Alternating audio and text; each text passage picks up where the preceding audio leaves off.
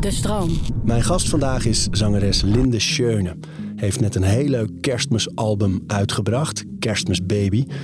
En met haar praat ik over de kerst, maar vooral ook over je hart durven volgen als artiest. En hoe moeilijk dat soms kan zijn als het nog net niet helemaal gaat zoals je wil.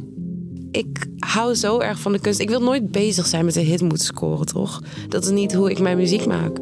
Maar ja, het is gewoon kloten wanneer het dan niet gebeurt. En je denkt, ja, shit, had wel moeten gebeuren. Want hoe de fuck ga ik mijn huur betalen? Wat is een mens zonder houvast in zijn manier van leven? En ieder heeft een handvat en eigen rituelen. Orde in je hoofd, zodat alles te overzien is. We praten over routines. Bij liedjes is het eigenlijk alsof je een soort kleurplaat maakt. En de luisteraar moet het invullen. Dat is het vette van... Je hebt natuurlijk, je hebt denk ik acht zinnen om een heel verhaal te vertellen... en om iemands hart te breken. We praten over routines. Jij schoof aan en je zei meteen: Ik ga het niet hebben over wat, we, wat ik ontbijt hoor. Permanent niet. Ja, nee, daar... Kijk, Waarom niet? Nou, heel eerlijk, dit is als een soort van. Ja, ik kom uit Nijmegen en we hebben een soort van grap over Amsterdammers, toch? En een daarvan is: als je, als je te lang in Amsterdam woont, dan ga je jezelf zo serieus nemen dat je ineens in een podcast over je ontbijt aan het praten bent. dus daar zit vandaar. Hi! Zo serieus neem je niet. Nee. Maar je ontbijt wel. Ja, ik ontbijt. Dan hoef je ook echt niet te zeggen. eh, Oké, gelukkig. Nee, joh, Ja. kerst, want je hebt een leuk kerstalbum gemaakt. Hè? Zeker. Yay! Ook wel melancholisch af en toe. Ja, maar dat is kerst toch ook juist? Ja, ik bedoel, als je kijkt naar kerstliedjes, dan zit er heel vaak ook een soort verdriet in. Want dat vergroot kerst ook uit. Weet je, als je blij bent met kerst en je bent met je familie, dan denk je, yes, ik ben zo dankbaar voor alles. Maar als je je eenzaam voelt met kerst, dan is het nog tien keer zo eenzaam. Toen ik dat nummer Geen Kerst gaat heel erg daarover. hè? Die, ehm, eh, mooi nummer. Maar hoe, hoe werkt zoiets bij jou in het, in het maken? Hoe, ga, hoe komt zoiets tot stand? Ehm, wel, ik ben van nature een vrij overdramatisch persoon. Ik denk dat ik daarom ook heel erg hou van kerst. Omdat het gewoon een soort overdramatische Disney-versie van de werkelijkheid wordt. De hele wereld. Ehm, en Vic hield eigenlijk niet zo van kerst. Maar ik had hem toch gevraagd om een kerstliedje met me te Vic maken. Willems, hè, de, Vic Willems, ja. waar het mee zingt. Mhm. Dit lied. En dit schreef ik eigenlijk over. eh, dit was vorig jaar dat ik mijn kerstboom ging optuigen. En de persoon waarmee ik het ging doen, die was er niet. En dit was de eerste keer in jaren dat ik dus in mijn eentje mijn kerstboom ging optuigen. En daar was ik zo verdrietig over. dat ik dus flashbacks had naar, naar mijn beste vriend van, die, die me vorig jaar hield, maar die woont nu in Aruba. Ehm, dus daar ging het eigenlijk over. Maar dan is het wel leuk om een soort van romantische twist aan te geven eigenlijk. Maar en dan zijn het dus de gevoelens die je wel voelt, maar die dramatiseer je dan nog voor de tekst. Ja, vaak wel. En, en is het dan tijdens het optuigen van zo'n boom al zo dat je hele regels in je hoofd krijgt? Ehm, soms, soms heb ik wel die ervaring inderdaad dat je meteen bepaalde zinnen hoort. Maar nu was het meer dat, dat gevoel van gewoon letterlijk, je hangt in je eentje de lichtjes in die boom. En een soort van ja, ik kan, het kan het ook wel in mijn eentje. Maar het is gewoon leuker als je het samen met iemand doet. En dan samen heel hard meezingt met Mariah Carey en Nat King Cole en alles. Ehm, dus vol, dat was ook echt vorig jaar dat ik dan It'll be lonely this Christmas. Eigenlijk zo sad als kerstbal in die boom hangt. Ja, dat is echt zo. Ik heb eh, lang in Amerika, zes jaar in Amerika gewoond. En dan was ik dus ook daar vaak met kerst. Want ik basketbalde en dat seizoen ging min of meer door. Plus ik had niet het geld om naar Nederland te reizen elke keer. wist ik het sowieso niet. Wat vet. Nee, nee, nee. En, ehm, maar en dan kon ik ook... Je hebt van Chris... Ray, is het Ray of Ria? Chris R-E-A. Oh ja. ja. Die eh, Driving Home for Christmas, Oh, ja. weet je. Ook echt zo'n tearjerker. Mhm. Maar op de een of andere manier zijn dat... Als je inderdaad alleen bent... Ik woonde bij een gezin hoor. En het was hartstikke fijn. Maar ik miste wel mijn eigen familie. Tuurlijk. En dan juist inderdaad die hele droevige kerstliedjes... van, van even alleen voelen. Er niet bij de rest zijn. Mhm. Die, eh, dat ge- geeft toch een heel fijn... Droevig, maar fijn gevoel, hè? Net zoals die I'll be home for Christmas if only in my dreams. Weet je Ja. wel? Van, ach. Maar dat is juist dat lekkere zwelgen, toch? Dat, Maar, maar wat is dat? Hoe werkt dat, denk je? dat is kerst. Het is wat ik zeg. Het is een soort een soort van collectieve psychose waarin we met z'n allen verkeren. Waarin we gewoon allemaal geloven dat we in een net iets meer sprookjesachtige wereld leven. Maar in sprookjes is het natuurlijk ook dat wanneer het verdrietig is, is het helemaal ach, huilen, vallen op bed en alleen maar chocola vreten in je eentje en, en sad ass films kijken. En dat is ook dan juist heel fijn of zo, om je daar helemaal aan over te geven. Ja. Om gewoon schaamteloos te voelen. Hoe vier jij het nu? Nee, ik vier het eigenlijk elk jaar hetzelfde. Tenminste, dat is wel het voordeel aan single zijn. Het is heel eenvoudig. Kan weet je wel, het is geen gezeik met te veel families. Want ik heb natuurlijk, ik heb mijn vaders kant van de Mijn ouders zijn bij elkaar, maar je hebt natuurlijk qua ooms en tantes en zo. Mijn vaders kant en mijn moeders kant. Ehm, maar mijn favoriete traditie is eigenlijk die van kerstavond. Dat is wel echt een leuk verhaal. Dit begon toen ik op de basisschool zat. Het was een katholieke basisschool. En die hadden toen zo'n kerstmis, als in in de kerk. Ehm, voor, voor de hele school en zo. Alleen toen kregen mijn ouders er lucht van dat dat met een bandje was in plaats van een echt koor. Ja. En die besloten toen een eenmalig kerstkoor te beginnen. met al, al zeg maar, alle bevriende ouders. Eh, ja, gingen ze toen oefenen en gingen ze daar het koor zijn. En toen gingen ze na afloop borrelen. Op kerstavond dus. Eh, alleen er was niet echt, ze hadden er niet echt op gerekend van tevoren. Dus er was niet zo heel veel in huis. Uh, maar wel genoeg om pannenkoeken te maken. En uh, er was een fles whisky, dus gingen ze Irish coffee drinken. En nu nog steeds elke kerstavond eten we pannenkoeken en drinken we Irish coffee. En komen er gewoon allemaal vrienden en buren komen langs. Fantastisch. En uh, we, we noemen het de herberg. Oh. en dat is gewoon een hele leuke traditie. En we worden gewoon allemaal katbezopen. het is heel leuk. en, maar dat is het, hè? Die, van het hele jaar, het is altijd leuk om bepaalde tradities misschien te bouwen samen. Alleen de, de, met kerst is het veel sterker. Hè? Zeker, omdat nostalgie is zo'n essentieel onderdeel van kerst, toch? Ja. Um, en daarom is het ook heel fijn om dan. Weet je, ik snap ook nooit mensen die dan elk jaar dan met hun kerstboom een hele nieuwe look aan hun kerstboom gaan geven. Ik snap die niet. Terwijl het is juist die lol toch van... oh ja, ik had deze nog. En ik had deze kerstbal nog. En dit gekke ornament, weet je wel. Dat is... Dat, dat hertje waar een stukje uit is. Ja, precies. Ja. Of dat ene engeltje van stro die nog van je oma geweest is. Beetje gebrand onderin. Ja, precies.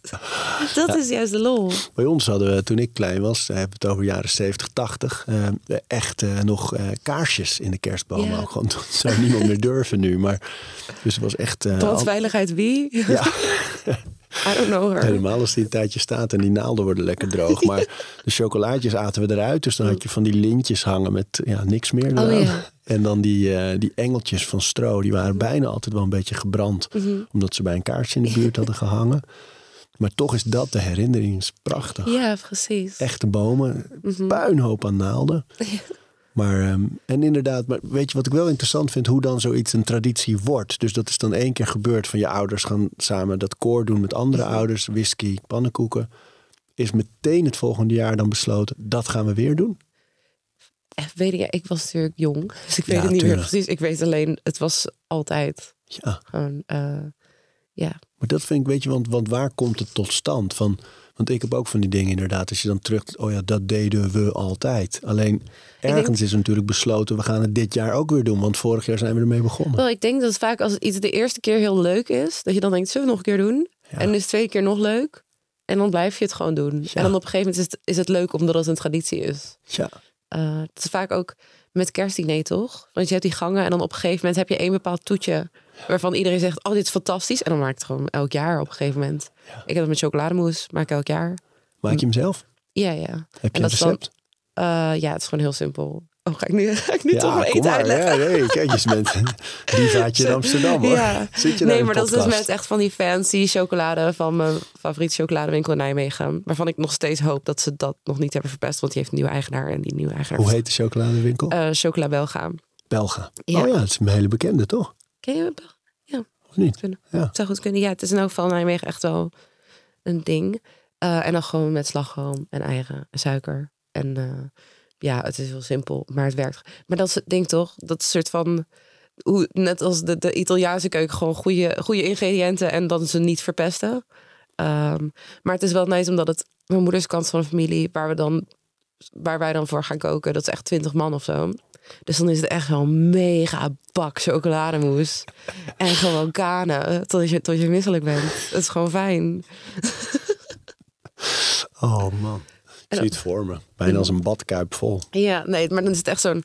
zo- volgens mij is het eigenlijk een vaas. Weet je, echt zo'n... Zo'n zo'n mega ding. En maar dan hebben we ook nog... iets. Eh, want wij, wij maken het meeste, maar dan nemen ze wel een salade mee of een quiche of zo. Maar wij, wij staan wel altijd echt de hele dag in de keuken daar. Gewoon top 2000 aan. En lekker koken met mijn mams. Dat is echt heel leuk. Qua muziek, hè, top 2000 zeg je. Van, ehm, heb jij nummers eh, die voor jou echt bij kerst horen? Je noemde net natuurlijk al, je noemde net King Cole. Staat ook weer op je album dat je daar Mariah danst. Carey natuurlijk. Tuurlijk. Dat is gewoon... Ja, dit hebben we dus een week van tevoren opgenomen. Maar vanochtend was de eerste sneeuw. Tenminste in Nijmegen. En gewoon die intro van All I Want For Christmas. Weet je, die ding, ding, ding. Dat voelt echt als opstaan en sneeuw zien. Toch? Van... Oh my god, it's here! Sterk, Weet je, hè? dat gevoel. Dus ik bedoel, maar je kan geen kerst vieren zonder Mariah. Dat is gewoon heiligschennis. Ehm verder... En wat is er, is er daar technisch nog iets over te zeggen? Van die intro inderdaad. Omdat hij begint heel romantisch met die belletjes. En dan knalt hij er echt. Mhm. Je- Je voelt bijna die emotie. Nou, wat heel komen, interessant is, waar we het eerst over hadden, was dat dus eh, omdat nostalgie zo'n groot onderdeel is van kerst. Ik heb echt een soort mini-docu gekeken over dit nummer. Ehm, en zij hebben zich, zich dus heel erg laten inspireren door die girl groups uit de jaren 60. Waardoor het dus in de jaren 90 meteen dat nostalgische gevoel al een beetje opriep. Eh, en er zit een bepaald akkoord in, wat echt een soort van het kerstakkoord is. Eh, het is een bepaalde zeven, ik weet het niet, precies- ik ken het niet precies uit mijn hoofd. Eh, maar dat zit er dus ook heel erg Ah, in. Ehm, ik zou het even op moeten zoeken. dus hij is maar bijna technisch te verklaren, de hit. ergens wel. Maar daarna, ik bedoel, het is hè, een beetje van jezelf en een beetje van magie. maar dat is natuurlijk altijd muziek. Van, je kan altijd technisch verklaren waarom iets vet is. Maar eind van de dag is het nog steeds kunst en magie. Maar kijk jij of luister jij er ook zo naar? Dat je, als jij Nee, dan... natuurlijk niet. Nee? Nee, natuurlijk niet. Het is gewoon, yes, Mariah Carey. Maar andere liedjes ook. Bijvoorbeeld, ik vraag het me vaak af Oh, bij, Holy bij Wham. Night van der... Wham heb ik dus niet zoveel mee. Nee, maar, maar waarom is dat? Terwijl dat ook een enorme hit is. Ja, ik weet niet. Ehm ik Of denk Wham, omdat... zeg ik nou Wham, bedoel ik niet. ehm eh, Bedoel dat niet Last Christmas? Ja, Ja, dat is Wham. Wham. Ja, ik weet niet. Ik denk omdat het die drama mist. Daarom volg ik eh, ook niet zo met die van Paul McCartney. Die Oh, ja. Wonderful Christmas Time. Die, die raakt me ook minder. Met al die kikkers. Ja. maar bijvoorbeeld Frank Sinatra wel weer. Omdat het gewoon een soort van... Ja, gewoon er helemaal in opgaat. Daar ga ik goed op. Net zoals Ariana Grande, die heeft het ook. eh Santa Tell Me, vind ik fantastisch. Britney, eh, My Only Wish. Het moet gewoon camp zijn en over de top. En dan is het leuk. En moet het ook een beetje dat gevoel wat je net zei, hè, van de, het heeft een beetje van die meidengroep van de 60er jaren, een beetje dat oudige. Hoort dat er ook bij? Ik denk dat het vaak wel werkt. Ja? Ehm, weet je, dat, dat is ook het mooie aan kerstmuziek. Toch? Van, ik heb dit jaar dus een kerstalbum uitgebracht. Maar eigenlijk weet ik volgend jaar pas of het de goede was. ja. Want het is, er- ergens is kerstmuziek net als wijn, toch? Van, het moet rijpen om die, om die nostalgie erin te krijgen. Van, van het, moet, het moet een traditie worden om, om Maar vond, kerstliedjes te luisteren. ik vond één, eh, sowieso heel veel eh, nummers heel lekker, maar ook eentje, eh, misschien kunnen we daar wel een heel klein stukje van horen ook. Ehm, Kerstmis in Zaandam, Mhm. die heeft ook dat van die, een beetje dat gevoel van die oude tijd. Zeker. Die heeft En, trouwens samen met Lucky Fons geschreven. Dat is ah, wel leuk, om leuk. te zeggen. Ja. Otto, Wat ook. shout out. Ja. Kerstmis in Zaandam. Oeh. Kerstmis in Zaandam. Dit is, eh, vind ik een heel mooi voorbeeld van echt zo'n klassiek nummer eigenlijk. Hoe vind jij het om naar jezelf te luisteren eigenlijk? Zat ik te denken toen ik naar je keek. Je Ik keek vind het nu wel leuk, maar het is altijd heel raar om naar mezelf te luisteren waar andere mensen bij zitten. Waarom? Zeg maar. Ehm, omdat het toch best wel iets kwetsbaars is. En ik denk ook, ehm, zeker als mensen het voor het eerst luisteren en het niet zeg maar mijn vrienden zijn. ehm, maar ja, dat ze misschien zich bedrukt voelen om te zeggen: Oh ja, super mooi. Terwijl ze het eigenlijk heel stom vinden. Weet je wel, dat soort dingen. Dat het een soort van, ja, het is toch altijd iets een beetje ongemakkelijk. Gekke situatie. Ja, maar over dit liedje, wat ik dus wel leuk vind, zeg maar de technische kant van waarom dit zo nostalgisch is. Ik wou sowieso één echt crooner song erop hebben. En dat heeft deze echt een beetje in die stijl van I'll be home for Christmas, Have yourself a merry little Christmas. Echt die Frank Sinatra Ja. stijl. Maar wat er interessant aan is, songwriting technisch, is dat moderne songs hebben altijd echt couplet, pre-chorus, refrein. Weet je, echt zo'n opbouw van je werkt naar refrein toe. Terwijl vroeger had je refrein en bridge. Uh, dus eigenlijk het couplet zat in het refrein. Wat je hier ook hebt. Weet je wel, het, het kerstmis in Zaandam stuk. Het is niet per se een refrein of wat dan ook. Je hebt gewoon een A-stuk. En dan heb je een B-stuk. En dan komt het A-stuk nog een keer terug. Um, en dat, zij, dat is ook gewoon heel leuk voor mij als songwriter, toch? Om een keer op die manier te schrijven. En dan is het ook dus met, met oog voor de traditie eigenlijk. Dus Ja, van hoe zeker. deden ze dat, hoe bouwden ze dat, zo bouw ik Mhm. het. En dan met je stem doe je ook van alles daar, omdat hij is nog weer wat Ja. hoger, rustig. Ja, ik vind het altijd heel leuk om thuis altijd in die soort van Disney-prinses-stijl te zingen. Weet je, die soort van I know you, I walked with you once upon a dream. Weet je, dat soort shit. En, eh, maar ja, in mijn, in mijn moderne R&B werkt dat natuurlijk niet zo goed. Maar hierin wel, dus dat is leuk. Ja, joh. En dan, eh, en eh, Lucky Fons heeft het geschreven, of Oh. samen. Samen, hij had... Hoe hij had echt dat de- samen? Wel, hij had een ideetje voor een soort. Hij had die akkoorden en hij had het liedje, de zin Kerstmis in Zaandam. Ehm, dus dat eigenlijk een soort van Kerstmis in Zaandam, oeh, Kerstmis in Zaandam. oeh. En de rest heb ik eigenlijk geschreven qua tekst en melodie. En hij had de akkoorden. Eh, dus ik was gewoon bij, bij hem in Zaandam en toen ja, heb ik het gewoon geschreven daar. En, En hoe- daarna ga je dan, weet je wel, producers checken. Ehm, ik heb Niek, is wel interessant, die, die eh, schreef deed ook al die arrangementen voor Matthijs gaat door qua partij. En die heeft die hele intro eh, uitgeschreven van de strijkers. En hoe werkt dat bij jou met dat schrijven? Dan hoor je zo'n eh, zo'n zin die al bestaat, dus, Mhm. eh, of die, en, en zelfs al een melodie erbij. Ja. En wat gebeurt er dan qua tekst bij jou? Ja, je hoort gewoon zo van wat je wil dat erna komt, zeg maar. Dus ik had die weg zijn de jaren zo kil en gauw. Weet je, het, ja, het is, eh, het is gewoon alsof je zeg maar liedjes in je hoofd hoort die nog niet bestaat. Dat, Mooi proces, hè? dat vind ik, dat is zeg maar denk ik de makkelijkste manier om het uit te leggen. Ehm, maar ja, het is, ja het, is, het is lastig uit. Maar op een gegeven moment, je hebt gewoon een soort gevoel voor wat muziek is en waar het heen moet. eh, een liedje. En dan doe je dat gewoon. De- vraag je je nog wel eens af eh, wat zoiets eigenlijk is? Dat wat, wat men inspiratie noemt, of de muzen? Of... Mm, wel, dit hoorde ik. Volgens mij zei J.K. Rowling dit een keer in een interview. En dat vond ik een hele interessante manier om te kijken naar eh, creativiteit en inspiratie überhaupt. Ehm, dat vroeger, volgens mij was dit bij de Grieken of zo, ehm, dat die zeg maar genieën zagen zij als een soort van ideeënwolkjes die in de lucht hingen. En die kwamen dan tot mensen. Ehm, pas in de Renaissance werd volgens mij werd het idee dat mensen genieën waren, eh, kwam tot stand. En dus het, maar ik vind het idee van dus dat het liedje al bestaat en je hoeft het alleen maar naar een soort van de fysieke wereld te vertalen, vind ik een hele toffe ja, manier van werken. Ja. Eh, omdat het gewoon is van zit stil en luister. Ja, Uh, En dat heb ik vaak ook met, met albums. Vind ik dat een hele fijne manier. Omdat ik heb één keer met mijn eerste zeg maar, grote project, Linde van Nimma, heb ik, was ik heel erg geforceerd. heel mooi met- artwork trouwens op die ook. En Wie heeft dat gemaakt? Ehm, Emiel Steenhuis heet hij. Oh ja, oh je kent hem? Emiel, ja, hij is is, eh, tatoeageartiest, kunstenaar. Ik heb ook een paar dingen van hem thuis. Oh, sick. Heel tof. Ja. Dacht het al, weet je. Maar omdat het zwart-wit Mhm. was, koppelde ik het niet meteen aan hem. Maar die tekenstijl Ja. wel heel mooi. Thanks. Maar ga verder. Ja, nee, maar muzikaal was ik dus heel erg van... oh ja, dit is het verhaal en dit moet er allemaal op zijn... en ik wil dit allemaal laten zien. En daardoor voelt dat, dat project voor mij best wel geforceerd achteraf. Ehm, en bij de albums daarna... eh, weet je, je hebt vaak van, van... oh, er moet nog zo'n liedje op, je moet nog zo'n liedje op. En dan ga je dus de studio in en heel geforceerd dat maken... terwijl misschien voel je die dag wel heel anders. Ehm, en, en door dat interview met J.K. Rowling dus... ehm besefte ik heel erg van het album weet al wat het album wil zijn. Weet je wel? En je, je hoeft het alleen maar te vertalen en het gewoon laten zijn. En daardoor klinkt sinds mijn vorige album nog, eigenlijk twee albums geleden, nog heel even. Eh, klinkt het voor mij heel erg natuurlijk en, en kloppend. Is dat zelfvertrouwen ook? Ja, ook wel.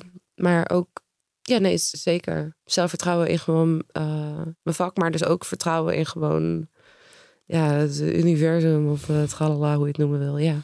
Je hebt eh, Big Magic is een boek van Elizabeth Gilbert, die ook Eat, Pray, Love maakte. Oh, ja. later. Maar dat Big Magic gaat heel erg over creëren en in haar geval schrijven. Maar je kan Mhm. het loslaten op alles wat je maakt creatief. En zij heeft precies wat jij zegt, die theorie. Dat ideeën bestaan al, die dwarrelen rond. Mhm. Ja. En je kan je plukken als het de juiste tijd is. En als je het laat gaan, kan een ander ze ook plukken. Ja. En dat zij noemde het voorbeeld dat ze een idee had voor een boek en ze had al wat aantekeningen, maar het, het kwam er maar niet. Het, Mhm. het lukte niet om het stromend te krijgen. En het idee lag op de plank eigenlijk. En een paar jaar later eh, las ze een boek. Gewoon helemaal dat idee, uitgewerkt en klaar Ja. van een ander. Mhm. Eh, Waarmee ze die theorie ondersteunde van ja, die dingen hangen in de lucht. En je moet als creatief, dat moet je dat plukken en ermee Mhm. aan de haal gaan. En aan de slag en je eigen signatuur erop. Maar het bestaat en eh, dat is de kunstenaar die dat kan en die Mhm. dat voelt. Mooi. Nee, zeker. Maar eh, doe je er iets voor om te voelen wa- wat er hangt aan ideeën of om te zoeken naar ideeën? Nee, eigenlijk totaal niet. Nee, het is vaak, eh, weet je, je zit met een producer in de studio en hij maakt een beat. En gewoon die eerste geluiden brengen me ergens. Weet je wel, ik, ik zie een verhaal voor me. Ehm, ik, ik weet tegen wie ik het wil hebben. Eh, weet je, ik zie een locatie, ik zie een vibe.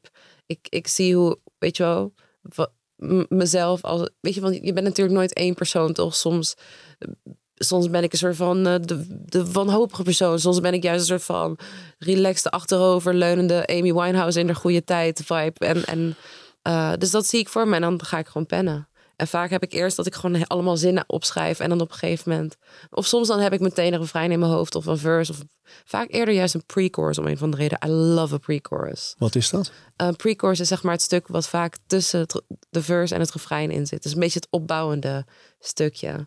Zeg maar bijvoorbeeld in eh, Kelly Clarkson, Been Gone. And all you'll ever hear me say is I'm picture me with Ah, you. Weet je, dus, maar je hebt het eerste vers van... Here's the thing, we started off friends. Maar het is vaak het opbouwende stukje Ja, voordat hij losgaat. Ik weet niet waarom, maar ik ga heel goed op een goede pre-chorus. je weet niet waarom, waarom dat is, dat je dat zo mooi vindt of fijn.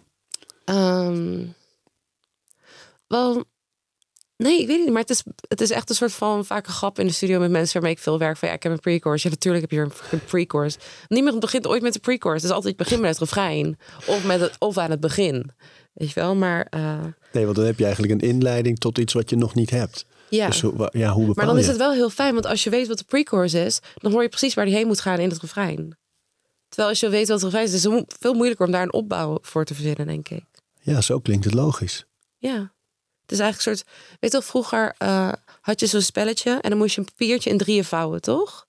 Ehm, en dan moest je eerst, weet je, eerst tekende iemand het hoofd. En dan gaf je het door en dan maakte iemand anders Oh, het lijf. ja, ja, en dan de rest maakte de benen. Maar als je, als je zeg maar het lijfje al hebt, dan hoor, zie je wat voor hoofd erop moet zitten. En zie je wat voor benen erop moet zitten, eigenlijk. Dus wat dat betreft is het eigenlijk wel heel handig om met het middenstuk te beginnen. Is het voor jou in het schrijven en creëren altijd het, dezelfde volgorde? Nee. Nee, eigenlijk nooit. Nooit? Nee. Het is vaak, het is ook een wisselwerking tussen producer en, en songwriter. Want vaak heb je ook dat je zeg maar de, eer, de eerste minuut vliegt er zo uit. Dat heb ik vaak wel qua vast proces. Dat vaak de eerste verse, pre-chorus en refrein, die schrijf ik in een uur. En dan ga ik gewoon zitten lanterfanten. En dan doe ik vijf uur over het tweede couplet. Maar, want ik heb nooit zin om het tweede couplet te schrijven. Saai. en op een gegeven moment komt hij eruit. En ook prima. Ja, dus, eh, dat eigenlijk. dat is meestal hoe ik werk. Maar dat is het, omdat, omdat je dus het idee hebt. Dat, dat is denk ik waarom ik... Weet je, ik hou heel erg van schrijven. Maar ik denk niet dat ik ooit een boek zou kunnen schrijven. Omdat het- het fijne van songwriting is... Het is direct resultaat. Weet je, je hebt een idee. Je zingt het in. Klaar. Je hebt een liedje. is leuk. En wat is de storytelling? Dan is het vergelijk met een boek. Zit dan vaak voor een schrijver toch een, eh, bepaald verhaal of een gedachte eh, die ze uitwerken in. Is dat bij liedjes ook zo? Zeker. Maar bij liedjes is het eigenlijk alsof je een soort kleurplaat maakt. En de luisteraar moet het invullen. Dat is het vette van... Je hebt natuurlijk, je hebt denk ik acht zinnen om een heel verhaal te vertellen. En om iemands hart te breken. Zeg maar een luisteraar. Of, of iemand helemaal een soort van lekker op zichzelf te laten gaan. Of weet je wel. Dus het songwriter draait heel erg om alles wat je niet zegt. Uh, weet je, je beschrijft een moment. Maar het is veel... Weet je, je moet die, die momentjes pakken ehm, die heel veel zeggen. Dat, dat zijn vaak de beste lines. Of juist of een soort van zieke, wijze line met gewoon allemaal shit eromheen, zeg maar. Maar dat, daarom ben ik bijvoorbeeld heel erg Taylor Swift fan. Want zij gewoon, weet je, dan, dan heeft ze lines zoals... uh, Cause there we are again in the middle of the night. We're dancing around the kitchen in the refrigerator light. Weet je wel, het is gewoon zo'n, het is een, het is een beeld van je bent beeld. meteen daar en, en Ja. je zegt meteen, ik ben, ik was smoor verliefd. Maar, maar je zegt het niet. Je zegt alleen, we dansten in het licht van de koelkast.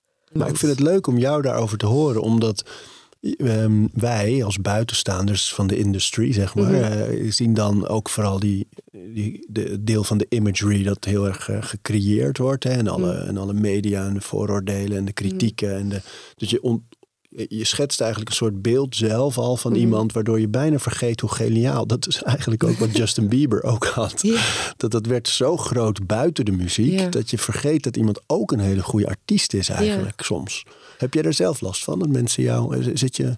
Nee, ik denk dat ehm, mensen mij juist vaak serieuzer namen als artiest dan ik eigenlijk ben. Of in elk geval dachten dat ik een serieuzer persoon ben dan ik eigenlijk ben. En wat dat betreft vind ik dit kerstalbum dus heel leuk. Omdat, speels? ja, omdat eerlijk mensen om mij heen zeggen... dit is het meest jou wat ik ooit gehoord heb. Waar zit hem dat in? Lol. Omdat meestal, als ik liedjes schrijf natuurlijk voor mezelf... dan moet ik mijn hele hart erin kwijt en, en alle, alle ellende die ik daar weer met meegemaakt. Terwijl een kerstalbum is het gewoon... ja, fuck it man, lekker, lekker op rappen. Laat ik gewoon Go Santa, Go Jezus op het joe gooien. Ik heb het hele het Ik hoef niet mee kerstalbum. naar mijn ouders. Ja, fuck it. en ik ga nog kersttreinen ervan maken ook. Mijn feestje. Dus, ehm, Heerlijk. nee, maar wat ik... Ik heb het eerder al... Dus als songwriter... dat ik wel eens echt mensen onderschat heb. Mm, ik had dat met eh Numidia.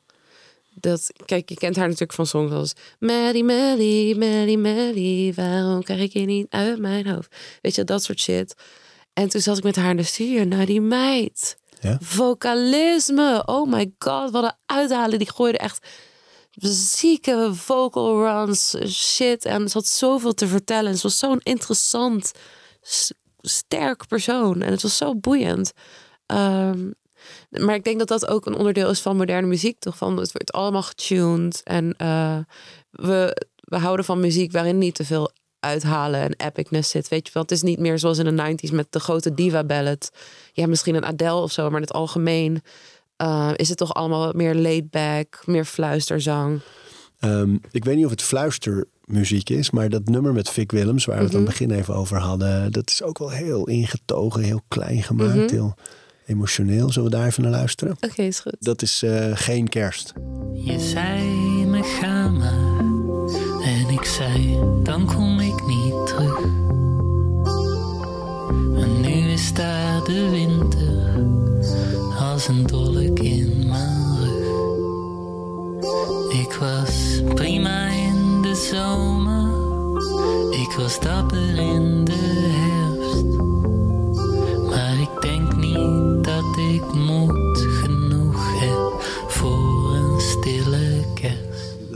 zo, ik- die zinnen allemaal, joh. Ah, echt die verse van hem, toen hij die liet horen, ik had echt meteen kippenvel. Ja, Want het is zo, zo simpel, maar zo, daardoor juist zo dat het binnenkomt. en wat denk jij dat het is dat zo extra zo raakt? Ehm, wel, verdergaand op waar we het net over hebben. Geen van ons daar probeert het mooi te zingen. Het is gewoon heel erg een verhaaltje vertellen. En daarmee komt denk ik de emotie ook wat meer binnen. Het is gewoon zo van... Gewoon heel simpel verdrietig. Gewoon, huh, ik wou dat je hier was. En dat de winter komt als een dolk in de rug. ik had nog wel moed in de lente en zo, maar nu Ja. die winter. Het is ook denk ik wel een gevoel dat veel mensen wel herkennen. Hè? Dat je, Mhm. als je als je alleen bent met kerst of niet bij elkaar. Ze noemen het cuffing season om een reden, toch? Ja, snoeihard. Ja, Extra eenzaam als je niet samen bent. Tuurlijk. Want je zit de hele binnen en je wil gewoon slapen de hele tijd. En dan slaap je de hele tijd alleen en dat is balen. Maar ja. Weet je, deze aflevering van Overroutines wordt aangeboden door Squarespace. Een alles-in-één platform waar je je eigen website kunt bouwen en beheren. Het maakt niet uit of je producten, diensten of je passie met de wereld wil delen. Het kan allemaal bij Squarespace. Ik noem even kort drie handige functies van het platform. Met het ontwerpsysteem kan je makkelijk je website vormgeven en het helemaal eigen maken. Squarespace analyseert hoe je website presteert en wat er voor nodig is om je bedrijf online verder te laten groeien. En ook kan je abonnementen en exclusieve content aanbieden aan betalende leden. Start nu je gratis proefperiode via squarespace.com/overroutines. En ben je klaar om je website echt te lanceren? Gebruik dan de code overroutines, dan krijg je 10% korting op je eerste aankoop van een website of domein. Wat ik ook mooi vind dat je hebt nu uitgelegd al dat dat gewoon een beste vriend was die naar de Antillen Mhm. ging. Alleen als je het hoort en je weet dat niet, Ja. gaat het ook over geliefde. Ja, nee, dat, zo hebben we het ook zeker geframed natuurlijk. Ja, Van, eh, ja, het werkt vaak toch net wat beter als het over liefde gaat. Hè? ook, maar ook dat je merkt gewoon dat je iedereen. Daarom is het denk ik ook zo dat als je muziek bijvoorbeeld soms jaren later weer eens hoort en al die tijd niet, dat je het weer anders, omdat je kijkt en luistert toch elke keer Mhm. met je eigen bagage en je eigen ervaringen van het leven, luister je weer naar iets. Dan Mhm. kan iets ineens heel erg binnenkomen, terwijl je het eerder ook al gehoord hebt, maar toen kwam het niet zo. Dat is toch iets moois eraan, hè? Zeker. Ik had dat laatst met het nummer 22 van Lily Allen. Ik weet niet of je die kent. Denk het niet. Nou, het is echt een super deprimerende song over vrouw zijn van eind 20. Dus dat When she was 22, her future looked bright.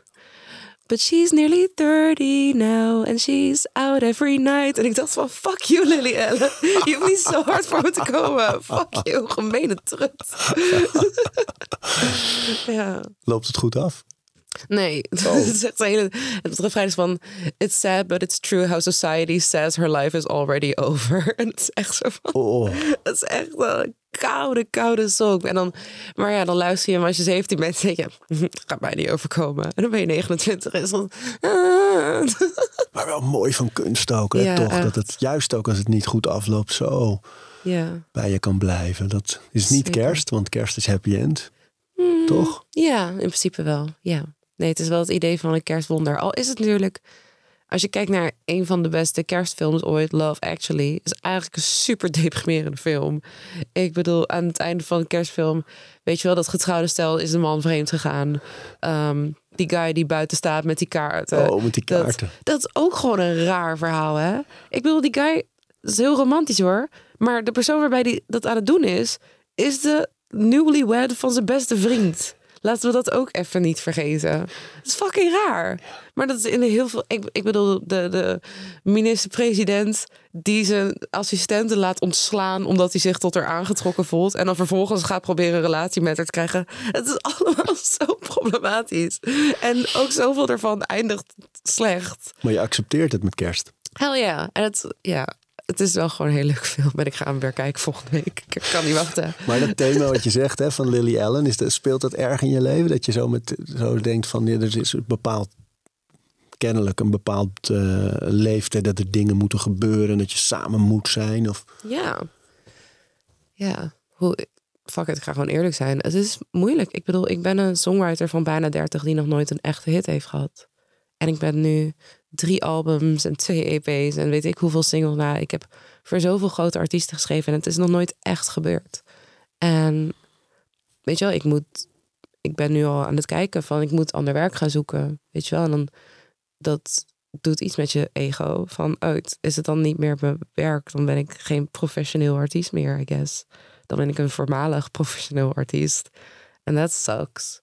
Omdat, weet je wel, ik ben er wel echt goed in. Dat weet ik. Ik zit in elke studio en ik, ik kill alles. Gewoon, ik ben sneller dan iedereen en ik schrijf vaak toffere lines dan iedereen. Maar ik weet niet, ik heb misschien niet gewoon dat gevoel voor wat commercieel gezien werkt. En het is moeilijk soms. En, en daarnaast ben ik dus bijna 30. Ik single. Ik heb geen flauw idee wat ik met mijn werk aan moet. En het is moeilijk soms. Ik zeg je eerlijk. Maar ja, wat, wat ga je eraan doen? Weet je wel, ik ben wel heel trots op de muziek die ik gemaakt heb. Ik vind het fucking vet. maar als je die vraag probeert te antwoorden, wat ga je eraan doen? Is dat, Wel, ander werk zoeken. Get some money. Dat is gewoon... Ja, dat is het rare aan artiest zijn, toch? Van, je doet zoveel vette shit.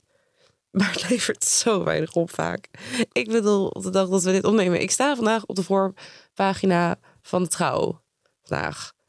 Ik ben nu een podcast met jou aan het maken. Ik heb afgelopen weken met echt een paar sikke artiesten in de studio gezeten. je zit op alle radiostations deze week zo'n beetje. Ja. ik maak geen moer. Weet je wel, ik heb, ik heb een tour gedaan waar ik duizend euro's verlies op heb gemaakt. Weet je wel, terwijl het was echt niet dat, dat de zalen leeg waren of zo, maar net niet vol genoeg om er daadwerkelijk geld aan te verdienen. En het is moeilijk soms. En ik hou zo erg van de kunst. Ik wil nooit bezig zijn met een hit moeten scoren, toch? Dat is niet hoe ik mijn muziek maak. Maar ja, het is gewoon kloten wanneer het dan niet gebeurt. En je denkt, ja, shit, had wel moeten gebeuren. Want hoe de fuck ga ik mijn huur betalen? En dat is, dat is moeilijk als je bijna 30 bent. Weet je wel? Ja, man. Maar wat ik zo mooi vind aan je werk juist wel... is dat je het zo dichtbij houdt. Dat, je, dat doet ook Ja. weer denken aan... Steven Pressfield heeft dat hele mooie boek The War of Art. Dat gaat over het creëren ook. Over de weerstand die daar ook in kan zitten. En die heeft een paar hoofdstukken gaan over het fenomeen hacken. Dus wat veel mensen nu doen is zich eerst afvragen... wat vinden mensen tof? Oh, dan ga ik dat maken. Dus eigenlijk buigen richting publiek. Ja, selling out. Ja, en daar kan je heel veel geld mee verdienen als je dat slim doet. Dat gebeurt ook heel veel. Maar de kunstenaar die vanuit het hart werkt en maakt wat zij of hij wil zeggen en Ja. wil maken. ja, dat is het echte werk. En dat, dat kan gaan stromen. En, dan, en zijn- voorbeeld, en daarom moest ik er nu aan denken, is dat hij, hij schreef een roman. Hij liep vast. Hij durfde niet meer. 35 jaar later is die roman uitgekomen. In die 35 jaar is hij vrachtwagenchauffeur geweest. Heeft hij eh, in, de, in de olievelden gewerkt. Heeft hij allerlei werken in zijn auto geleefd. Typemachine al die tijd bij hem gehouden. En die lag achter in die auto. En, eh, en uiteindelijk is dat eerste boek eh, uitgekomen. eh, verfilmd. En, en nu is hij een soort ja, guru met, met, met grote hits en boeken. Maar vooral op dat gebied van weerstand. Hoe ga je als creatief over met de moeilijke dingen die je tegenhouden van het creëren soms. Of het, het gebeurt nog niet. Of het gebeurt, gaat het wel ooit gebeuren? Die vragen zijn ook allemaal weerstand in zijn ogen. Hoe ga je daarmee om? En dan is hij een heel mooi voorbeeld van ja, en toch kan het ook zo zijn dat als je gelooft dat het goed is. En je weet dat het goed is. En je gaat door. Dat er toch altijd dat moment wel komt. Geloof jij dat? Maar niet altijd. Nee? Nee, sorry. Ik weet, je, ik snap, ik Sorry, weet dat een soort van de ethos is van ja, als je maar doorgaat, dan gebeurt het vanzelf. Maar I don't know. Ik bedoel, ik, ik weet hoeveel, weet je wel, hoeveel mensen ik heb gezien in de loop der jaren op de muziekopleidingen waarop ik zat. Ehm, mensen met wie ik heb gewerkt. En het is moeilijk. Zeker binnen, weet je wel, zo'n kleine markt als Nederland. Het is een soort van, zijn like twintig mensen die ervan kunnen leven. En, en de rest, ja, moet het maar uitzien te zoeken. Het is moeilijk. En, en we- weet je je werkt zo hard als je kan. En soms lukt het wel en soms lukt het niet. Soms, soms lukt het ook gewoon niet. Dat kan. Weet je wel? En, en ik weet dat het allemaal heel cool is om te zeggen van... nee, je moet ervoor gaan en de motivatie. Je moet er gewoon inspireerd blijven en altijd doorgaan. Ja, maar soms... Ik bedoel, ik denk ook even aan die mensen bij Idols vroeger... die ook echt geloofden dat ze superster gingen worden. En dan zag je ze en het klonk helemaal fucking nergens daar. Weet je wel? Dat is er ook. En Ja, ja, alleen daar denk ik nog wel altijd van, dat was bijna stevast. Ja, eh, mijn vrienden zeggen dat ik eh, het heel goed doe, dus ik dacht ik probeer het. En, Dus het was altijd, het voelde heel extern. Er zaten natuurlijk absoluut enorme talenten ook Ja. wel bij. Maar ik denk toch dat het juist de singer-songwriters die helemaal vanuit eigen behoefte of eigen talent of zo opklimmen. En ja, Mhm. dat, dat kan heel lang duren. Maar we, we hadden het net over Lucky Fons. is ook wel een goed voorbeeld van... Ja, die voor mijn gevoel ook pieken en dalen voortdurend heeft. En ook Zeker. eigenlijk vast niet helemaal staat waar hij wil. Wel heel erg goed is ook. ja. En ja, en dan is het denk ik de vraag voor elke creatief. En nee, dan? dat hij dat ook echt, zeg maar, volgens mij is hij wel echt blij met zijn carrière. Zeg maar, hij heeft volgens mij niet, totaal niet de behoefte om soort van mm, het grote mega hits te hebben of zo. Nee, hè? Ehm, En that's nice. Maar ja, het is gewoon, het is gewoon moeilijk af en toe. En, en weet je wel, en misschien eh, denk ik er over, over een jaar weer heel anders over. Maar op dit moment denk ik van ja, eh, soms, soms lukt het ook gewoon niet. Kan. kan je, ik ben gewoon heel blij. Weet je wel, ik heb liever dat iets niet lukt maar met iets waar ik zelf wel helemaal achter sta. Dan, dan dat ik, weet je wel, had geluisterd naar een mening om me heen. En dat ik dan iets had gemaakt waarvan ik zelf eigenlijk niet helemaal erachter stond. Uh, maar het dan wel heel succesvol was, of whatever. Of juist niet. Dat is helemaal erg. Als iets flopt, terwijl je juist hebt geluisterd naar alle, iedereen om je heen. Oh, dat is erg. Maar ja, weet ik veel. Ik ga dan gewoon even ander werk doen. Misschien even copyrighten of zo. Dat is ik nu naar te kijken. Beetje een nieuwe slogan bedenken van, van Rabobank. Zeg maar nu dat ze dan mogen verzinnen hoe ze zeg maar, gaan doen alsof ze heel woke zijn. En dan ga ik dan voor ze schrijven. Ja, fuck it. Ja, Hoort dat ook bij deze periode van het jaar? Dat je in die, dat type reflectie duikt? nou dat heeft er voor mij vooral meegemaakt dat ik dacht van ik maak twee albums en als het dan niet lukt moet ik iets anders gaan verzinnen. Dat is vooral deze periode van het jaar. dat is het een beetje. Ja, daar, daar zit ik nu. En dat is dan, eh, daar moet je dan vooral natuurlijk niet te eerlijk over gaan zijn. Maar weet je wel, ik nou, ik, vind ja, het ook wel... ik denk juist wel. Ik vind het sowieso verfrissend al. eh, Zo'n antwoord vind ik al heel verfrissend. Maar ik denk dus juist wel dat dat de enige weg Ik is. voel me nu een beetje die, die oude rockster in, in Love Actually. Die gewoon, Re- Reese let's be honest, the record is shit. maar fuck it, we zijn er. En we zien wel. Wie weet gebeurt het nog. Wie weet heb ik ineens de laatste jaar van het jaar kerst zit en kunnen we weer door. En misschien niet. Weet je, kijk eerlijk, ik... ik dat is ook als ik er met vrienden van. Waarom wil je een hit? Van ja, ik wil geen, ik wil geen hit om een hit te hebben. Tering, het lijkt me eerlijk, het lijkt me fucking kut om zo bekend als jij te zijn aan de ene kant. Tering vermoeiend. Maar ja, als je het niet hebt, dan moet je eens ander werk gaan zoeken. En dat zeg maar, ja, dat, dat lijkt me wel frustrerend. Lijkt me zonde, want ik weet dat ik zeg maar heel goed liedjes kan schrijven en het liefst de hele dag liedjes schrijf. En dat ik ook heel goed ben in liedjes schrijven en mensen heel blij maak met, met de liedjes die ik schrijf. Dus dan denk ik, ja, zeg maar, in een communistische wereld wil je het er allemaal niet, niet toe deed, zou ik duidelijk liedjes schrijven. Dat is duidelijk waar ik het meest nuttig in kan zijn. Maar ja, hè, als het niet genoeg streams oplevert en niet genoeg dit en dat, ja, dan moet je iets anders gaan doen. Maar wat zijn de dynamieken daar eigenlijk? Van, eh, van, want met boeken hoor je hetzelfde vaak. Hè? Van hele goede schrijvers die dan eh, niet ja, die echte grote doorbraken eh, maken. Dus Mhm. er zijn schrijvers die, ja, dan drukken ze bij een eerste oplage 400 boeken van. Weet je wel? En dan zijn ook schrijvers die minder mooi schrijven Mhm. en eh, bestsellers maken. Dus Ja. hoe zit dat met muziek? Het is, is het dan echt niet genoeg dat iets goed is? Nee, dat weet ik. Ja, ik bedoel, wat ik natuurlijk. Mijn muziek is natuurlijk best wel kunstzinnig en misschien te vaag voor het grote publiek. Dat is ver. Ja, ik bedoel, kijk, kijk naar wat het grote publiek wil. Weet je wel, die willen, die willen Suzanne Freek en Chris Cross en Snelle en zo. Ja, dat maak ik niet. Ja, dus dan heb je minder streams. Ja, is dan, dat is dan weet je hoe het leven werkt of zo. Balen. Ja, Maar is er dan ik niet ken die al dan- zes gooien. Dan heb je ook heel veel, eh, veel artiesten die gaan dan dus eh, kleinere theaters spelen. Die houden het Mhm. intiemer. Mhm. Is, is dat een... Ik speel een prachtige kleine zaal. ja, ja, we hoeven er ook niet te lang over door te gaan verder hoor. Maar ik wil, gewoon, ik wil er gewoon eerlijk over zijn. Weet je wel, van ja, dit is waar ik nu zit. En misschien hè, zit ik over een half jaar weer helemaal ergens anders. Maar ja, hebben we het nu toch praatradio. Dus laten we dan maar proberen de waarheid te vertellen. Ja, waar luisteren mensen anders naar? Gewoon ik die dan een soort van eh smuk op probeer te houden. Nee, ja, nee, nee, nee, nee, wat hebben ze daaraan? Nee, alles echt. Alles echt en alles raar. Dat is ook niet inspirerend, hè? Nee, maar het ook niet je muziek. Want je muziek gaat, gaat, vind ik ook wel heel erg over de, over de emoties die mensen herkennen. En de, nou, ook gewoon wel over de dingen die eh, niet leuk zijn. Toch? Ja, nee, zeker. Het is ook gewoon interessant, toch? Ja. Weet je, dat vind ik ook eigenlijk bij het idee van, van altijd van zeg maar de positiviteitsbeweging, zou ik het maar noemen. Ik denk van ja, maar dan, dan mis je dus wel een soort van de halve ervaring. Ja. Ik vind, je kan geen compleet mens zijn zonder soms gewoon helemaal boos te zijn of jaloers of, of cynisch.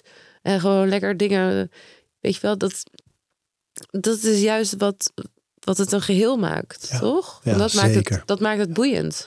ja, er is weinig zo storend als de beweging die suggereert dat je, als het even niet gaat zoals je wil, dan is dat jouw schuld. Dan heb je niet genoeg gemanifesteerd of ben je niet genoeg. Och, donder op. grote onzin. Ja, Grote nee, soms onzin. is het gewoon kut. En dan moet je gewoon gaan schelden. En dan moet je, moet je een bord kapot gooien. En dan ga je huilen. En dan ga je weer door. En dan ga je bak ijs eten. En dan, ja. En dan op een gegeven moment denk je, nou nee, dit was ook wel weer genoeg. En dan ga je weer sporten en, en weer groente maken voor jezelf. Is dat je, is dat je patroon? Soms wel. Ja? Soms plan ik een zwelgdag in voor mezelf. Als, het gewoon, als ik het gewoon even, als ik er niet meer zin in heb, dan ga ik gewoon, dan plan ik even een dag in. Dan zeg ik, vandaag, kut. Gewoon vandaag. En ik- dan?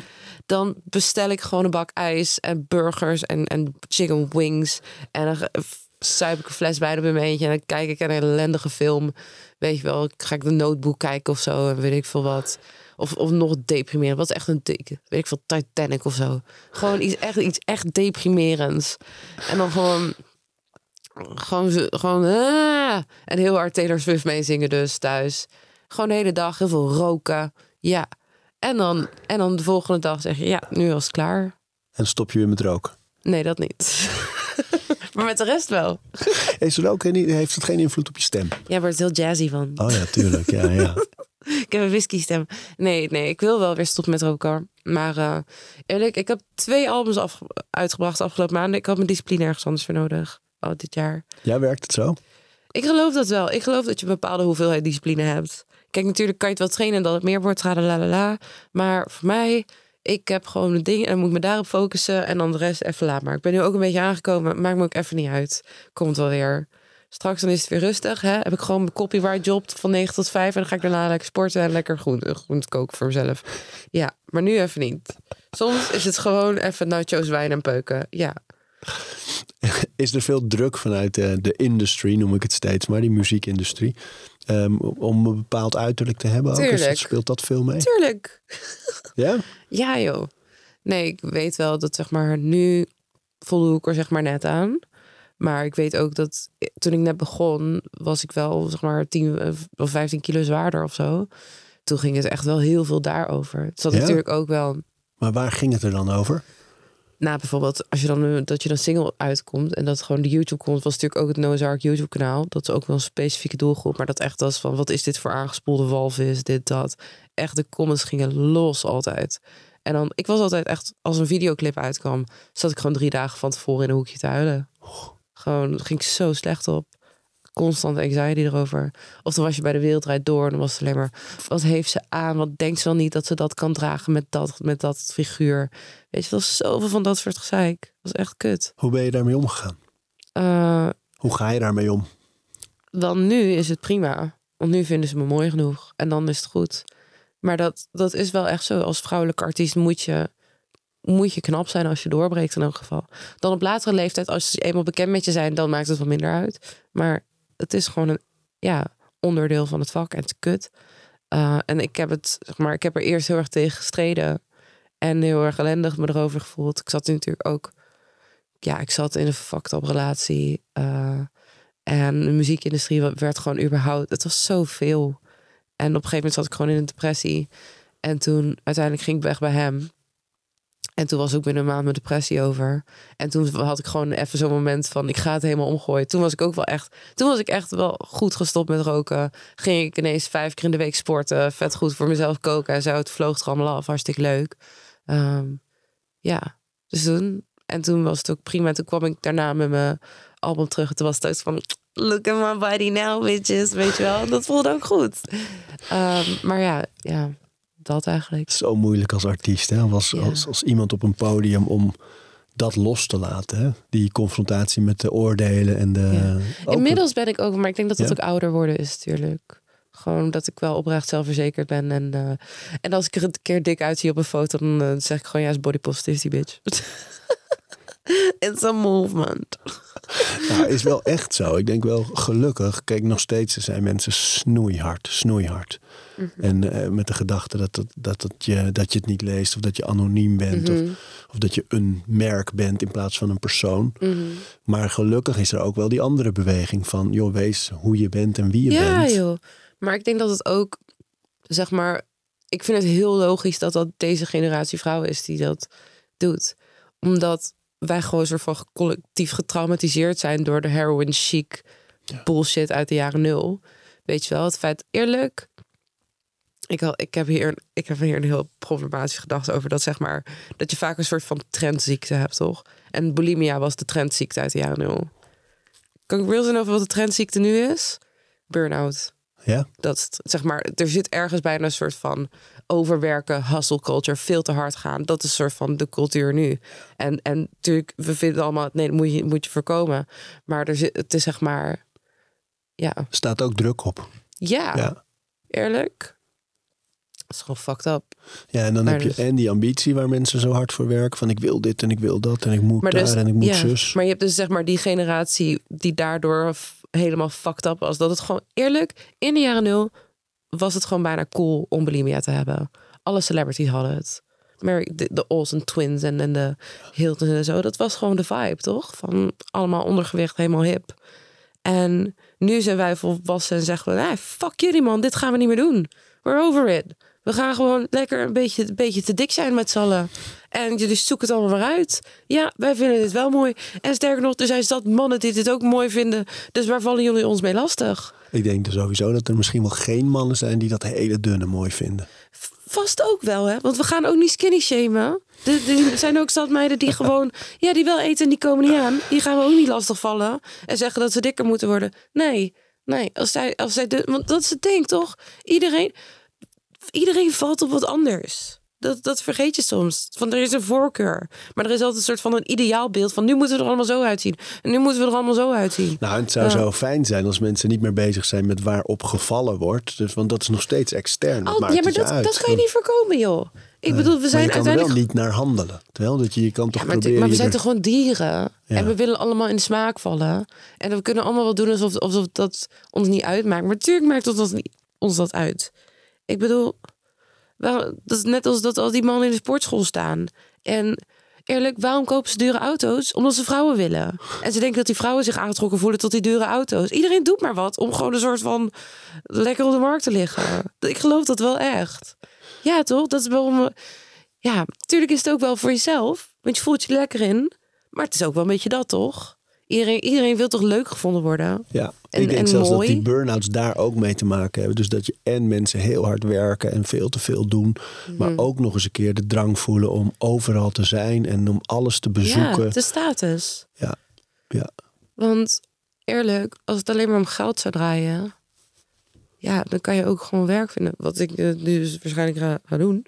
Want Je bent er nog niet uit, hè? ja, nou, eh, ja, Want nou dit ik denk album... wel. eh, we moeten het nog zien, Ja, toch? wie weet. Het is ja. nu. Het is nu, het is zeker. nu uit en het is nu Zeker. wordt het gedraaid en nu wordt het nee, dat is, gestreamd dat en is zeker geluisterd. waar. Maar eh, ja, ik denk ook dat het, zeg maar voor mezelf, het idee van gewoon even eruit. Want eerlijk, ik denk nooit dat ik muziek achter zou kunnen laten. Nee, joh. Want het is gewoon een soort van, muziek is echt mijn leven. Maar is wel, maar dus ik kost zelf het terug. Maar even eruit, lijkt me wel weer lekker. Zodat het eh, niet meer daar even over gaat. Dat, je, dat het dus ook weer gewoon iets mag zijn waar geen geld aan verdiend hoeft te worden. Dat is vaak ook wel goed voor de muziek. Als je, zodra je die druk erop voelt, dan is het niet meer leuk, toch? Heb je zelf... Ben je zelf dicht bij burn-outs geweest en bij... Mm, nee. Heb je zelf wel eens de richting afgrond gewerkt? Nee, ja, ik ga dan niet richting burn-out, maar richting manie. Omdat ik eh, een beetje bipolair ben, zeg maar. Dus ik heb wel ooit psychose gehad. Eh, dus dat is dan weer anders. Eh, als ik zeg maar die druk voel, dan, ja, dan, ga ik, dan word ik een beetje manisch, zeg maar. Wat herinner je van die psychose? Eh, dat ik dacht dat ik Jezus was, drie maanden lang. Toen is het kerstalbum geboren. Ja. I started a religion. Uh, en ik dacht om een van de redenen ook dat ik Pocahontas was en met Freddie Mercury kon praten. Mm. Maar dat zijn een soort van grappige delen. En er zijn ook delen die gewoon moeilijk waren. En ik weet niet, ik, ik, ik vind dat ook best wel persoonlijk, zeg maar. Laten we er niet heel veel Zeker, ja, zeker. over hebben. De mensen in mijn omgeving die het hebben gehad... ehm, wat ik zelf moeilijk vond, zeg maar, als, als iemand naast degene met de psychose... eh, is het inschatten van... Je hoort dingen die duidelijk niet de werkelijkheid zijn... maar je kan dat niet zeggen. Mhm. Ehm, artsen adviseerden zelfs een beetje mee Ga te gaan mee, in ja. verhalen en zo. Dat Mhm. vond ik heel lastig eigenlijk. Ja, het werkt vaak gewoon om, om vragen te stellen. Gewoon. Want wat je uiteindelijk wil is kalmte. En wanneer iemand het gevoel heeft dat hij zich moet verdedigen, ik weet niet. Het is moeilijk uit te leggen. Ja, Uh, want je bent ook gewoon super licht ontvlambaar. En uh, het is fucked up. Het is een kutziekte. En ik ben heel blij dat ik het maar één keer heb meegemaakt. En verder alleen dat ik gewoon de signalen nu herken. Als ik manisch word, dan weet ik het. Als ik minder begin te slapen, dan bel ik de dokter, neem ik slaappil. Of dan zorg dat ik weer even wat ga eten of zo. Een boek ga lezen. Uh, en even, pauze neem, zeg maar. Maar dat soort dingen, als je zoiets voor het eerst meemaakt, manie, dan heb je geen flauw idee dat het manie is. Weet je wel? Um, dus dan ga je erin door. Want dat was een maffe dat toen ik psychotisch werd, voelde het als een spirituele ontwaking. En dat hebben heel vaak mensen. Dat ze zeg maar heel zweverig worden, toch? Want je voelt zoiets mafs. Je, het voelt als, inderdaad wel alsof je in een soort van... Alsof je dingen ineens ziet zoals ze Ja. zijn. Hè? Dat. Ik weet nog dat ik dat tegen de dokter zei van... Nee, ik, ik zie geen dingen die er niet zijn. Ik zie gewoon dingen die jij niet ziet. Matrix. Ja, fuck ja. Maar, maar zo voelt dat echt. Weet je wel, dat je... eh, ze zeggen ook dat, het heel, dat de signalen dus van een soort van... wat een spirituele ontwaking is en wat manie is... dat het heel erg op, op elkaar lijkt. Ligt dicht bij elkaar. Hè? En dus dat... Ik weet nog dat... Het zat, er zat een soort euforie in. En dat het alles heel erg intens binnenkwam. En dus met elke slag die ik maakte in mijn grootheidswaanzin... werd die euforie meer. Waardoor het voelde alsof ik steeds dichter bij een soort van heilige waarheid kwam. En toen... En in die laatste slag daarvan dacht ik, ik ben Jezus. Zo. En eh, ja. En het was ook echt net op tijd. Volgens mij als mijn ouders één dag later me naar de huisarts gebracht hadden... zat ik nu misschien nog steeds in een gesticht. Dus Ja, joh. ja, dat was wel echt ver. Zo. Ik slikte toen eh 150 milligram oxazepam per dag. Wow. Gewoon om me een beetje rustig te houden. Ja, lachen. Ja. En als artiest hè, is dat zo'n ervaring. Werkt het zo dat je dan bijna denkt, ja, dat, dat, dat, dat is ook materiaal? Mm, nou, ik geloof wel dat het zeg maar. Het, het diept je ziel uit. Gewoon, dat is met alles wat fucked up is, toch? Zo van je ontdekt wat pijn is. En ehm, in die zin, het voelt het gewoon alsof. Weet je, ik geloof echt van. Zeg maar, door de jaren heen ga je zeg maar, van een druif naar wijn. Weet je, dat er zit, komt verfijning in, in wat een ziel is of een hart is, gewoon wat een mens is, toch? Van je snapt veel beter wat, wat gevoelens allemaal kunnen zijn. En ik denk dat daarom vaak de mensen die de meeste shit hebben meegemaakt, vaak ook de meest interessante mensen zijn, toch? Dus in die zin is het inspirerend. Ja. Ja, man. We zitten rond kerst en voor mij is dat, gaat het dat ook heel erg Yes, daarover. Want ik hou heel erg van het sentiment dat bij kerst hoort. En de, Uh-huh. wat, wat jij eerder in de uitzending al camp en kitje genoemde. Dat, dat vind ik heel fijn aan Uh-huh. kerst. Maar de mooiste kerstherinneringen zijn van echte momenten. Van dat je elkaar echt raakt. Of in ons geval, weet je, mijn vader is wat, dat, eh, naarmate die ouder werd, werd hij emotioneler. En dan als het dan bijvoorbeeld over zijn vader ging, die vroeg verloren is. Eh, dan, of over zijn moeder die verloren. Dan eh, dat huilen aan tafel, weet je, zo met elkaar.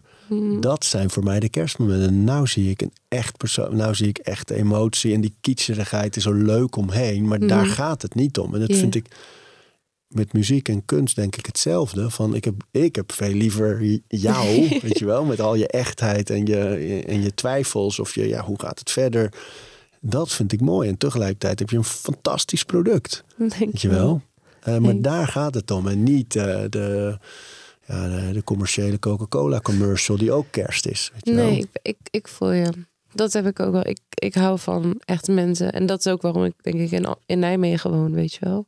Gewoon dat, ik, dat er een aanzienlijk deel van mijn leven is vol met mensen die het echt geen fuck interesseert of ik artiest ben. Ik bedoel, ze vinden het hartstikke leuk. Ze komen naar de show, weet je wel. En eh, als ik dan, weet je wel, vandaag van niks uur van ik sta, ik zeg ik, ja, als Queen Slay, weet je wel. Maar voor de als het niet gebeurt, weet je wel, gaan we alsnog lekker wijntje doen op het Koningsplein. Allemaal prima. Weet je, dat ik gewoon, je hebt dat nodig. Gewoon mensen met, met wortels die gewoon jou ook daar houden, toch? Zeker als je dit soort dingen doet. Je kan zo snel gewoon echt denken dat je, dat je die pers- hele persoon bent. Nee, je bent geen haar beter dan wie de fuck dan ook. Dus ga gewoon, weet je wel, ga gewoon voorin in die taxi zitten. Voor wie doe je stoer? Weet je toch? Doe gewoon even gezellig. Doe gewoon fucking leuk. Weet je toch? Voor wie, voor wie voel jij je beter? Eerlijk, die taxichauffeur vervolgens waarschijnlijk meer toe aan de wereld dan jij met je beetje vage management, marketing, client experience baan. Wat is eigenlijk de reden dat jij muziek maakt? oh Jesus. Omdat ik het leuk vind. Eh, ja, ik vind het leuk. Maar ik vind het altijd al leuk. En nu vind ik het leuk en ben ik er goed in. Vind ik twee duidelijk sterke argumenten om het te doen. En heb jij zelf een, eh, een favoriet van dit album?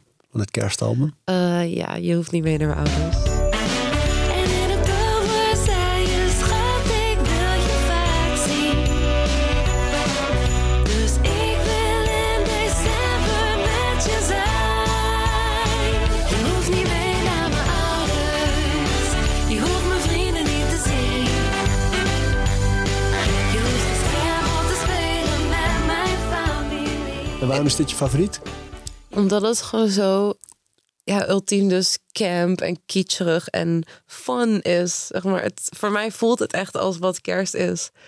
Maar hoe ik het tegen mijn mixing engineer beschreef, van ik wil gewoon dat het klinkt als een soort van flashmob op de kerstafdeling van de Bijenkorf. Van alleen maar mensen in elfjes. En dan dat je ondertussen een beetje aangeschoten van de glühwein bent en het overal naar dennenboom ruikt. En maar dat gevoel, gewoon totaal over de top epileptische kerstaanval. Maar dat gevoel. dat vind ik gewoon leuk. En ik vind Klinkt wel echt als een hit. Vind je niet? Het klinkt echt iets als dat er al seizoenenlang is, bedoel ik. Thanks. Wel, ik vind het heel erg leuk. En ik heb er kersttrui van laten maken. Zo leuk vind ik het. En, ja, dat- en die kunnen mensen ook ergens vinden. Ja, ja, die staan op, op mijn merchandise eh, website, zeg maar, bij mijn Instagram. Kan je het allemaal vinden. Ehm, ik zal er jou ook eentje opsturen. Ik was er nu geen week, maar... eh, XX. ehm, nee, maar... Ja, je hebt natuurlijk nooit in de... Uiteindelijk, het is allemaal geluk hebben. Met of het iets een hit wordt of whatever. Maar ik vind het in ieder geval echt heel leuk. En ik vind dit hele album heel leuk. En ik vind het misschien wel mijn beste project ooit. Omdat het gewoon, zeg maar... Dit heb ik echt gemaakt als een soort van mijn persoonlijke little niche passion project gevoel, weet je wel. Van, het is zoiets specifieks om heel erg fan van te zijn, toch? Van kerst. Met zo'n passie. Maar tegelijkertijd is kerst een soort mega ding. Dus in, op een bepaalde manier is het ook weer mijn meest commerciële project ooit. Maar het heeft wel echt dat, ja, denk ik, gevoel van... Ja, ik vind dit heel leuk. En kijk maar wat jullie ermee doen. Volgend seizoen weer. Dat is het leuke van zo'n kerstalbum. Volgend jaar doen we een deluxe versie.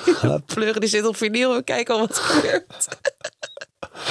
Nou, er zitten er echt wel een paar bij die, die echt van die... eh, die komen gewoon elk seizoen terug. Ik hoop Ja, het. Het joh. zou leuk zijn. Ja, Ik, ik trek die jurk wel weer aan en ik ben daar. leven de jurk. Hell yeah. hey, dank. Jij bedankt. Ik vond het heel leuk. We praten over routines. Dankjewel voor het luisteren. En voordat je weer doorgaat naar andere dingen, wil ik je nog even wijzen op Over Inspiratie. Dat is het mailtje dat ik elke donderdag rondstuur met drie tips. Dingen waar ik zelf veel aan gehad heb. Het kunnen producten zijn, artikelen die ik gevonden heb online, onderzoeken, eh, Instagram-accounts, podcasts, boeken, van alles eigenlijk. En ik denk dat je daar zelf ook veel aan kunt hebben. Dus vind je het leuk om dat mailtje elke week te ontvangen? Dan kun je je opgeven op ariboomsma.nl onderaan de pagina. Dan krijg je voortaan elke donderdag in je mailbox over inspiratie.